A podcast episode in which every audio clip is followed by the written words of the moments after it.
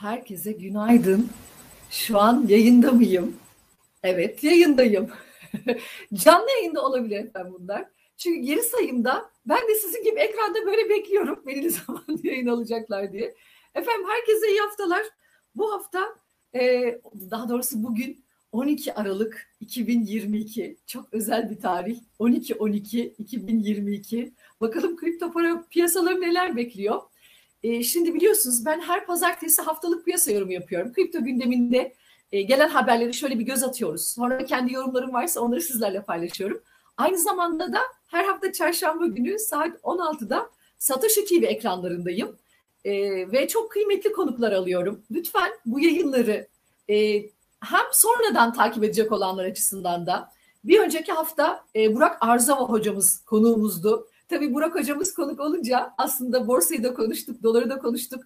E, pek çok piyasaya dair, kriptolara dair gündemi de konuştuk. Kendisi de aynı zamanda kripto tarafında hem takip eden hem de bir yatırımcı kimliğiyle de piyasalarda var olduğu için çok keyifli bir sohbet oldu. Önceki hafta hem Alpan Manas hem de Ufuk Tarhan e, yayınlarını özellikle e, vakit bulup e, dikkatle dinlemenizi ve size çok ufuk açacak ve vizyon katacak içerikte yayınlar olduğunu düşünüyorum. Dolayısıyla lütfen e, hem kanala abone olmayı hem bildirimleri açmayı hem de bu kıymetli konuklarımla ve bundan sonra gelecek olan konuklarla ilgili önerilerinizi de biliyorsunuz ben hep bunu tekrarlıyorum çünkü ben kendi yayınlarımda da e, kendim haftalık piyasa yorumları yaptığım zaman da istiyorum ki yani ben bir şeyleri biliyorum ama hakikaten sizin ihtiyacınız olan bilgiyi size sunalım Böylece daha interaktif e, ve daha karşılıklı birbirimizle paylaşım içerisinde yayınlar olsun. Onun için lütfen hem yorumlarınızla hem de e, YouTube kanalında yazdığınız, verdiğiniz destekle yanımızda olmayı eksik etmeyiniz. Şimdi efendim e, böyle 12-12 manidar bir günle güne başladık. Şimdi bu hafta haftalık aslında e, en önemli gündem e, tabii bu hafta gerçekten e, Dünya Merkez Bankaları gündemde. Oraya geleceğim. Fed'in etkisini konuşacağız. E, çünkü özellikle ben kripto yatırımcılarının bu konuyu fazlaca es geçtiğini, kendi kripto dünyasındaki haberlerin elbette kripto piyasalarında çok etkili ve takip edilmesi gerekiyor. Ama ekonomi nereye gidiyor? Hani merkeziyetsiz olabiliriz ama ekonomideki gidişatı görmek adına e, hem Amerikan Merkez Bankası'nın hem de küresel tarafta olup bitenin takip edilmesi gerektiğini ve ona göre de işte o fiyat dalgalanmalarının daha itidalli karşılanacağını düşünüyorum. Dolayısıyla FED'e geleceğim ama şimdi bu hafta haftalık bizim piyasa gündemimizde şöyle tabii biliyorsunuz bu FTX'i geçen hafta haftalık piyasa yorumunda da bahsetmiştim. FTX zaten gündemimizde. Hatta e, sektörün en önemli aslında bu noktada güven ihtiyacı var. Çünkü FTX ile beraber kriptoları olan özellikle Bitcoin e, özelinde de tabii bir e, güven sarsılması oldu. E, haberlerin bu haberlerin devamı gelecek mi? Acaba yeni bir kripto para platformu ile ilgili e, bir sıkıntı yaşanacak mı? Hakikaten e, bu da tabii çok gündemde olduğu için kriptolar oldukça itidalli. Zaten bu sene e, kripto yatırımcıların yüzü pek gülmedi. İşte Luna krizini konuştuk. Zaten FED asıl bütün oyunu domine eden Mart 2022 itibariyle faiz artırımına başladı. Dolayısıyla bütün emtiaların, bütün e, piyasalarında buna göre tekrar bir düzene girdiği bir e, zorlayıcı bir ortam vardı kriptolar açısından. Ama kendi özelinde de işte bu Luna krizi olsun, işte FTX iflası olsun. Olabilirse önümüzdeki dönemde yeni bir böyle üzücü bir haberde e, piyasaların tabii oldukça gündeminde. Dolayısıyla sektörün e, bu konuda kendi iç, içerisinde bazı düzenlemeler var. E, daha önce aslında detaylandırmıştık ama bu kripto para e, platformlarının e, denetime tabi olması, hatta kendi yatırımcılarını bu konuda korumak adına, hatta kendi güvenilirliğini aslında teyit etmek adına kendi rezervlerinde tuttukları e, kriptoları açıklamalarının ne kadar önemli olduğunu, e, bunun da yatırımcıya aslında güveni e, bir noktada e, perçinleyeceğini ifade etmişti. Şimdi e, BTC Türk'ten bir haber var. Bunu sizlerle paylaşmak istiyorum. Çünkü bunun çok e, kıymetli olduğunu düşünüyorum. Tamam dünya piyasalarında sıkıntılar olabilir ama e, içeride de BTC Türk'ün e, doğrulanan kripto varlık sayısını başlıkta görüyorsunuz ona yükseltti. Daha önce 3 e, taneydi. E, bunun sayısını ona yükseltti. Bunun önemi şu aslında. KPMG e, en büyük dünyadaki e, kuşkusuz hem denetim hem de danışmanlık konusunda, vergi sistemi konusunda en büyük firmalardan bir tanesidir. KPMG ile bir anlaşma yapıldı ve bu e, kendi iç, e, bünyesinde bulunan rezervlerin yani yatırımcıların bu noktada tuttuğu rezervleri doğrulatma anlamında böyle bir e, denetime tabi oldu ve dolayısıyla da 10 tane kripto varlığı tutan yatırımcılarının sayısını KPMG denetliyor. Bunun açıklanması kripto para platformlarının aslında şeffaflığı anlamında, kendi yatırımcılarını ne kadar koruduğu anlamında, hali hazırda herhangi bir başka bir e, yani şöyle bir tereddüt yaşayan özellikle bu FTX sürecinden sonra tereddüt yaşayan yatırımcı varsa yani benim e, bir kripto e, para platformunda varlığım var ama bu varlık gerçekten o kripto para borsasında tutuluyor mu? Çünkü maalesef bu kurumlarda bir denetim olmadığı için e, böyle bir tereddütün olması normalde aslında aklınıza gelmez. Ama biz geçtiğimiz işte yıl e, Türkiye'de yine bilindik bir para platformu, kripto para platformuna aracılık eden kurumdan da gördük. Dünyada FTX'ten de gördük. Maalesef bu noktada yatırımcıları üzücü bazı işlemler yapabiliyor bu e, borsalar. Dolayısıyla ben BTC Türk'ün bu adımını sektör açısından da çok önemli buluyorum. Bence diğer kripto para platformlarına aracılık eden kurumlarda kendi rezervlerini böyle bir denetim firmasının e, bağımsız denetimiyle yatırımcılara duyurursa sektöre olan güveni de perçinleyecektir. Dünyada da bunun yapılması kıymetli. Dolayısıyla bunu özellikle haber olarak e, sizlere duyurmak istedim. Dolayısıyla yani müşterilerin fonlarını alıp başka yerlerde kullanmadıklarının bir teyidi bu bağımsız denetimden geçiyor olmak. E, bu kıymetli bir haberdi. E, buradan devam edelim. Şimdi tabii e, bu hafta bir de tabii şu önemli yani yarın e, yine bu FTX'in hikayesiyle paralel aslında FTX biliyorsunuz e, aynı zamanda Amerika'da e, Amerikan mahkemelerinde de bir yargılanma süreci olduğu için e, Sem'in böyle bir işte e, FTX'in CEO'sunun 13 Aralık'ta e, ifadeye çağrıldığını biliyoruz. Bakalım orada e, nasıl açıklamalar yapacak? Çünkü her açıklaması geçtiğimiz hafta detaylandırmıştım. Yani bir şirketin CEO'sunun e, bu şirkette bir e, risk yönetimi yapılmadığı ve böyle bir risk alındığını bilmiyordum e, açıklaması hakikaten çok e, enteresan bir açıklama. Yani bu kadar ciddi dünya borsalarının aslında bu kurumda e, işlem yaptığı pek çok e, yatırımcının da burayı kullandığını bildiğimiz için yatırımcı olarak da yer aldıklarını bildiğimiz için hani risk yönetimi açıklamasını geçen hafta özellikle haftalık piyasa yorumunda detaylandırmıştım bu sorunu. Dolayısıyla bakalım e, ben de Sem'in bu ifade sürecinde yeni neler e, bize duyuruyor olacak açıklamalarını takip ediyor olacağım. E, buradan şuraya geçmek istiyorum. E, bu hafta özellikle e,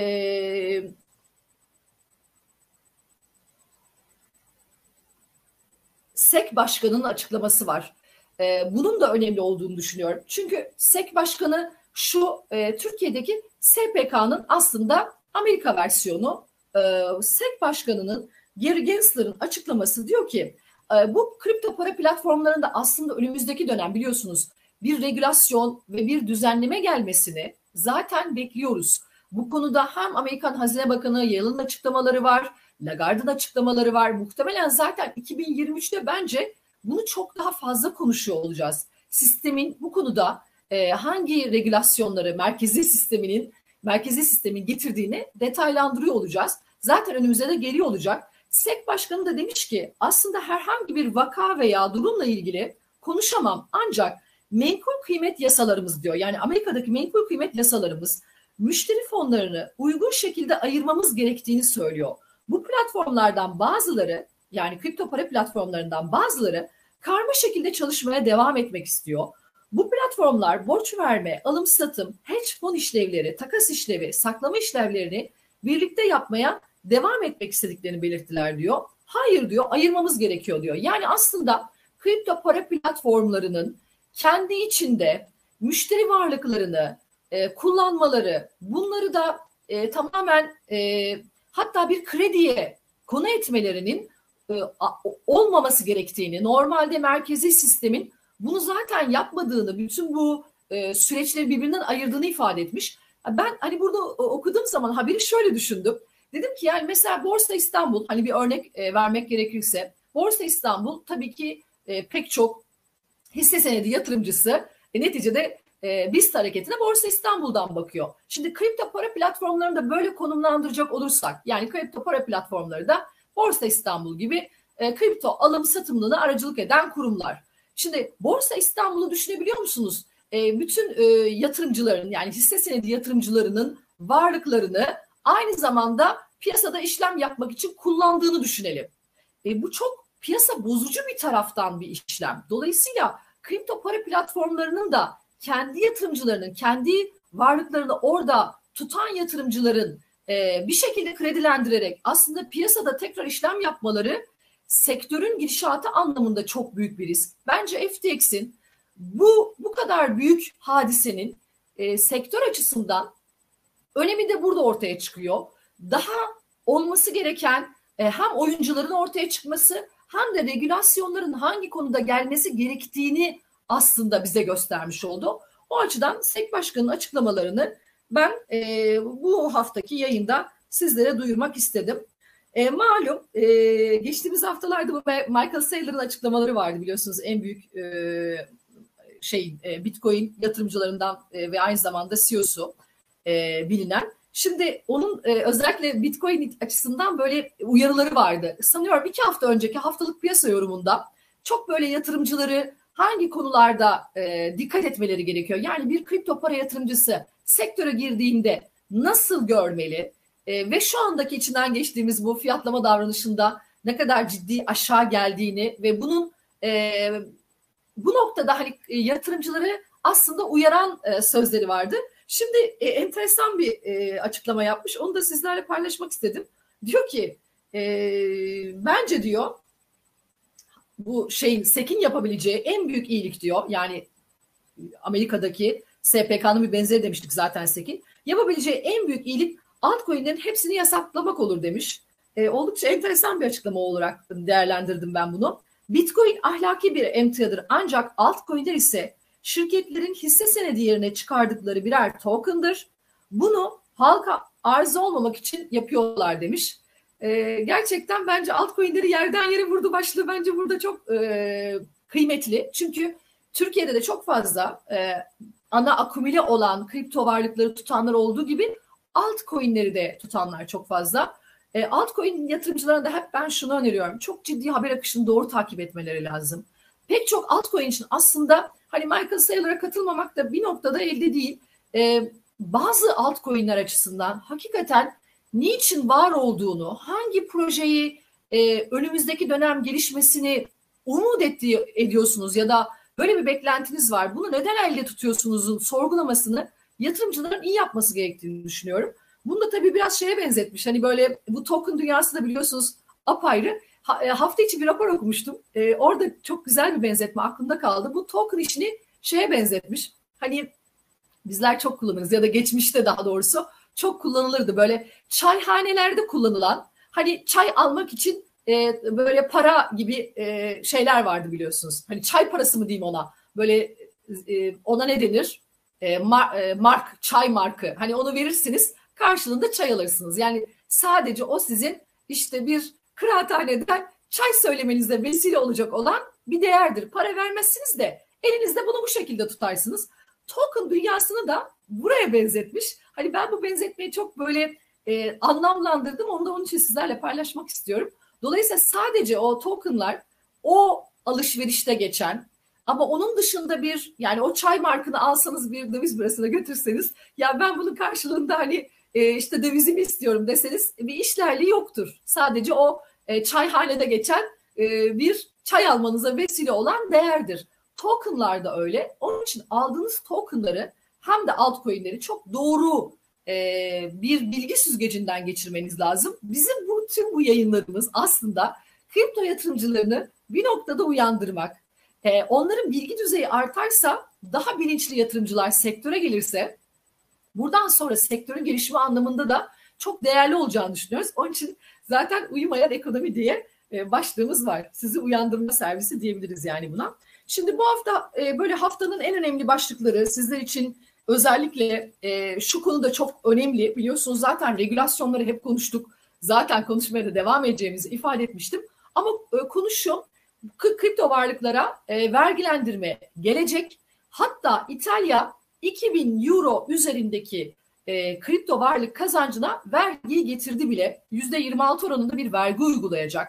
Dolayısıyla özellikle sene başında bu çok konuşuluyordu. Hani Türkiye'de de bir acaba vergilendirme gelir mi? Hatta birazcık sistemi baltalayacak ölçüde bir yüksek vergilendirme olabilir mi? E, konuşmaları Türkiye özelinde de vardı. Hani şu anda herhangi bir vergilendirme gelmiş değil ama İtalya bence bu konuda diğer e, bu noktada diğer ülkelere örnek teşkil edebilir.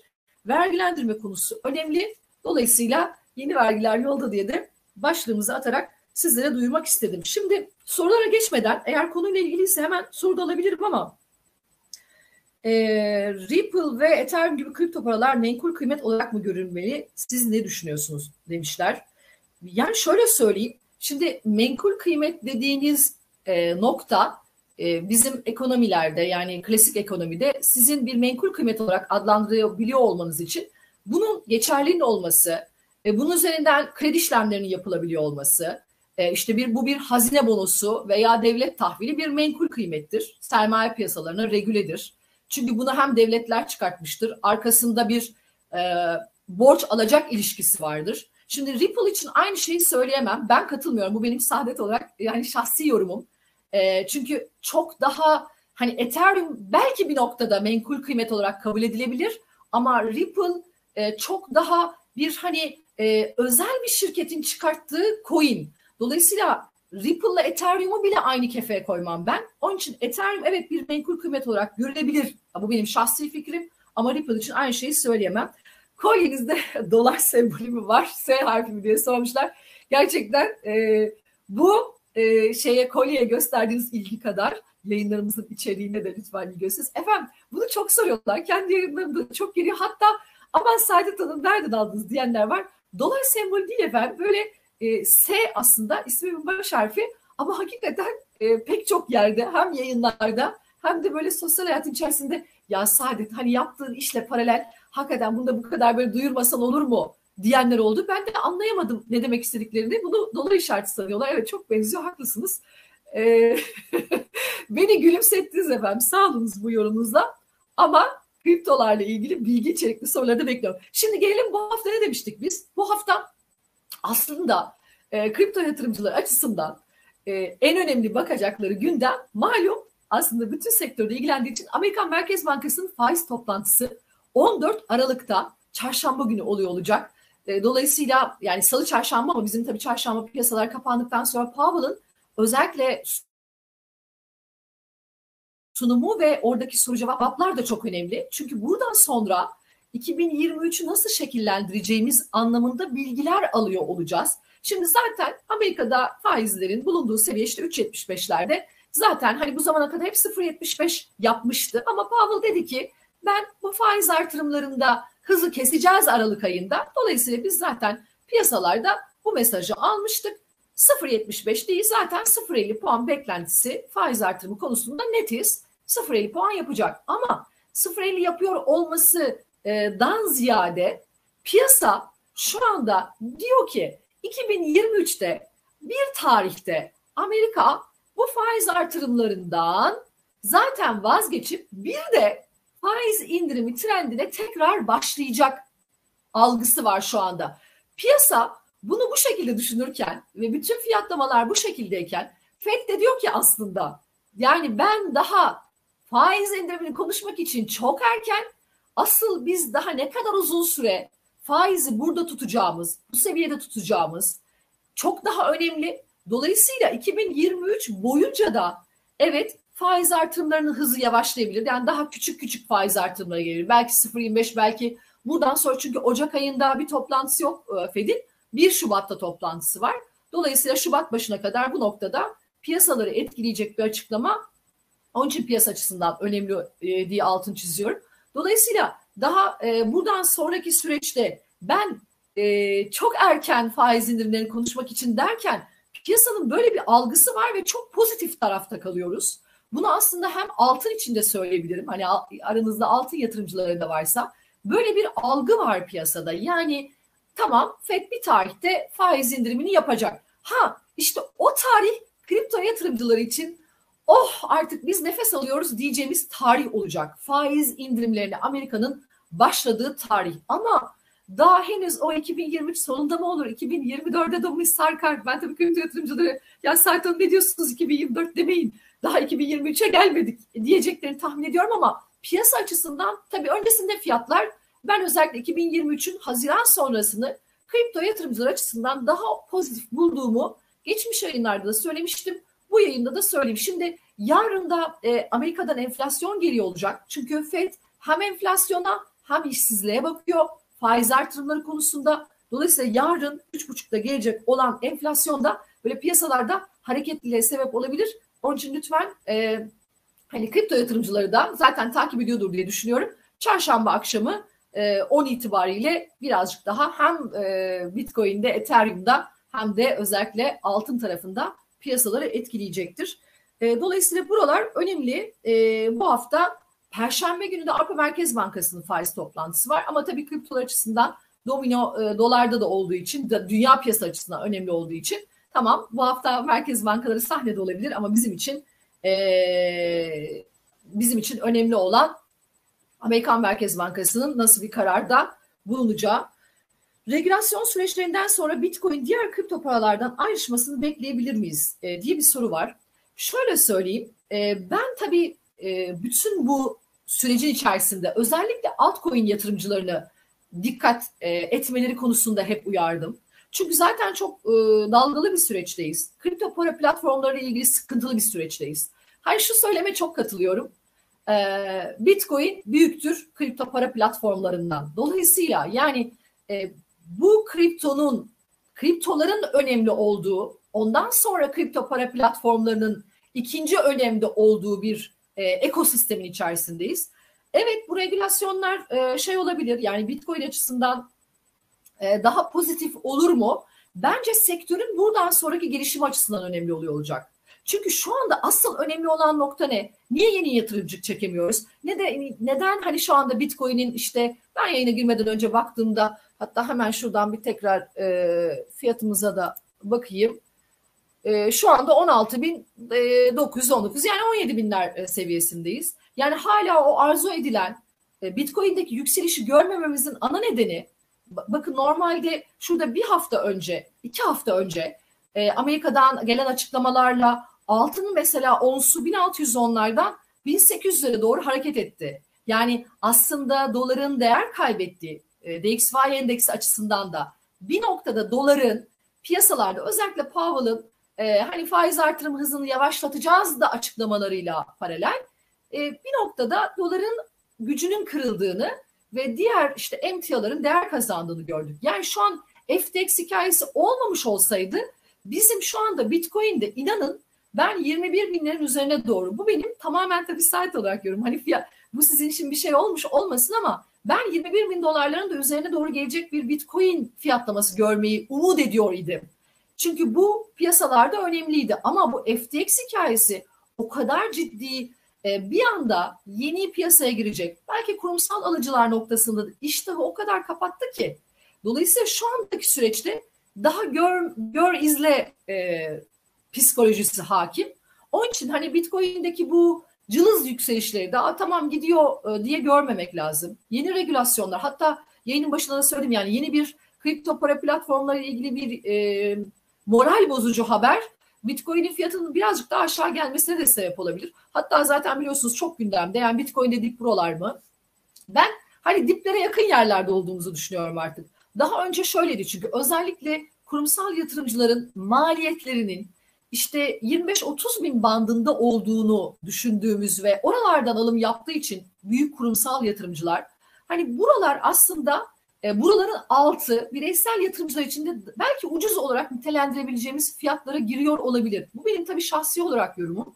Yani dibe çok yakın olduğumuzu düşünüyorum. Ama Saadet e, bu hani diplere yakın oluyor olmamız tamam buradan tekrar böyle bir hareketlenip tekrar böyle e, piyasayı yukarı doğru ittirecek bir haber var mı derseniz işte orada FED devreye giriyor. Yani FED'in açıklamaları, bütün o risk iştahını arttırıcı yöndeki açıklamaları, kriptoları da alıp bir noktaya doğru sürükleyecek. Tabii ki kendi özelinde haberler geliyor. kendi ekosisteminin geçirdiği sıkıntılar var. Oralar da hafiflerse hani pozitifliğe yeni bir pozitiflik eklemiş olur. Bence Bitcoin'in e, bu noktada hani pozitif ayrışmak e, diyor iseniz de evet ben öyle olacağını düşünüyorum. E, evet bu Ethereum Shanghai Hardwork'ü var. Evet ondan bahsetmedim. Belki e, evet haber akışında en önemlilerden bir tanesi de buydu. Hatta onun tarihi açıklandı e, Mart 2023 diye. Şimdi bu tabii şöyle bir de bakmak lazım. Ethereum yatırımcıları hani özellikle bu e, yazın, yaz sonu gibi, Eylül ortası gibi e, merge, Ethereum merge olduğu zaman hemen bir fiyatlama davranışında özellikle yükseliş yönünde çok ciddi beklentisi olanlar da vardı. O tarihe kadar birazcık daha fiyatın yükseldiğini ama sonra merge gerçekleştikten sonra da e, fiyat düşüşün olduğunu gördük. Hani e, Mart 2023 için Ethereum tabii yatırımcıları birazcık daha böyle o fiyat hareketlenmesine sebebiyet verdiğini düşünüyorum.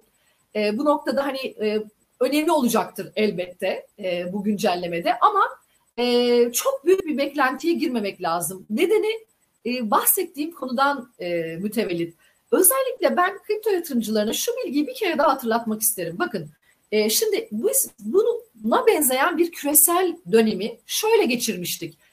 Yani 2020 Mart ayında pandemi süreciyle Amerikan Merkez Bankası'nın faiz artırımı, faiz düşüşü yapıp e, dünyaya likidite verdiği konjektürün bir benzeri 2008'de o Lehman Brothers'ın iflasıyla beraber aynı politika güdülmüştü. Yani Amerika e, hem piyasaya çok ciddi bir likidite verdi hem de faiz düşüşü yaptı. Ha bu 2020'de pandemi süreciyle olan kadar ciddi bir likidite vermedi. Çok ciddi bir bilanço büyüklüğü söz konusu. Yani işte 2,5 trilyon dolarlardan 8-9 trilyon dolara gelen bir Fed'in bilanço e, büyüttüğü ve ciddi bir dolar bastığı ve piyasaya da çok ciddi dolar sürdüğü bir sürecin içerisindeydik. 2020 Mart, 2022 Mart arasında. Şimdi kripto yatırımcıları bu süreci şöyle okumalılar diye düşünüyorum. Çünkü özellikle fiyatlama davranışında mesela 2008 yılına baktığımız zaman e, o dönemlerde altın mesela şöyle bir örnek vereyim. Onsu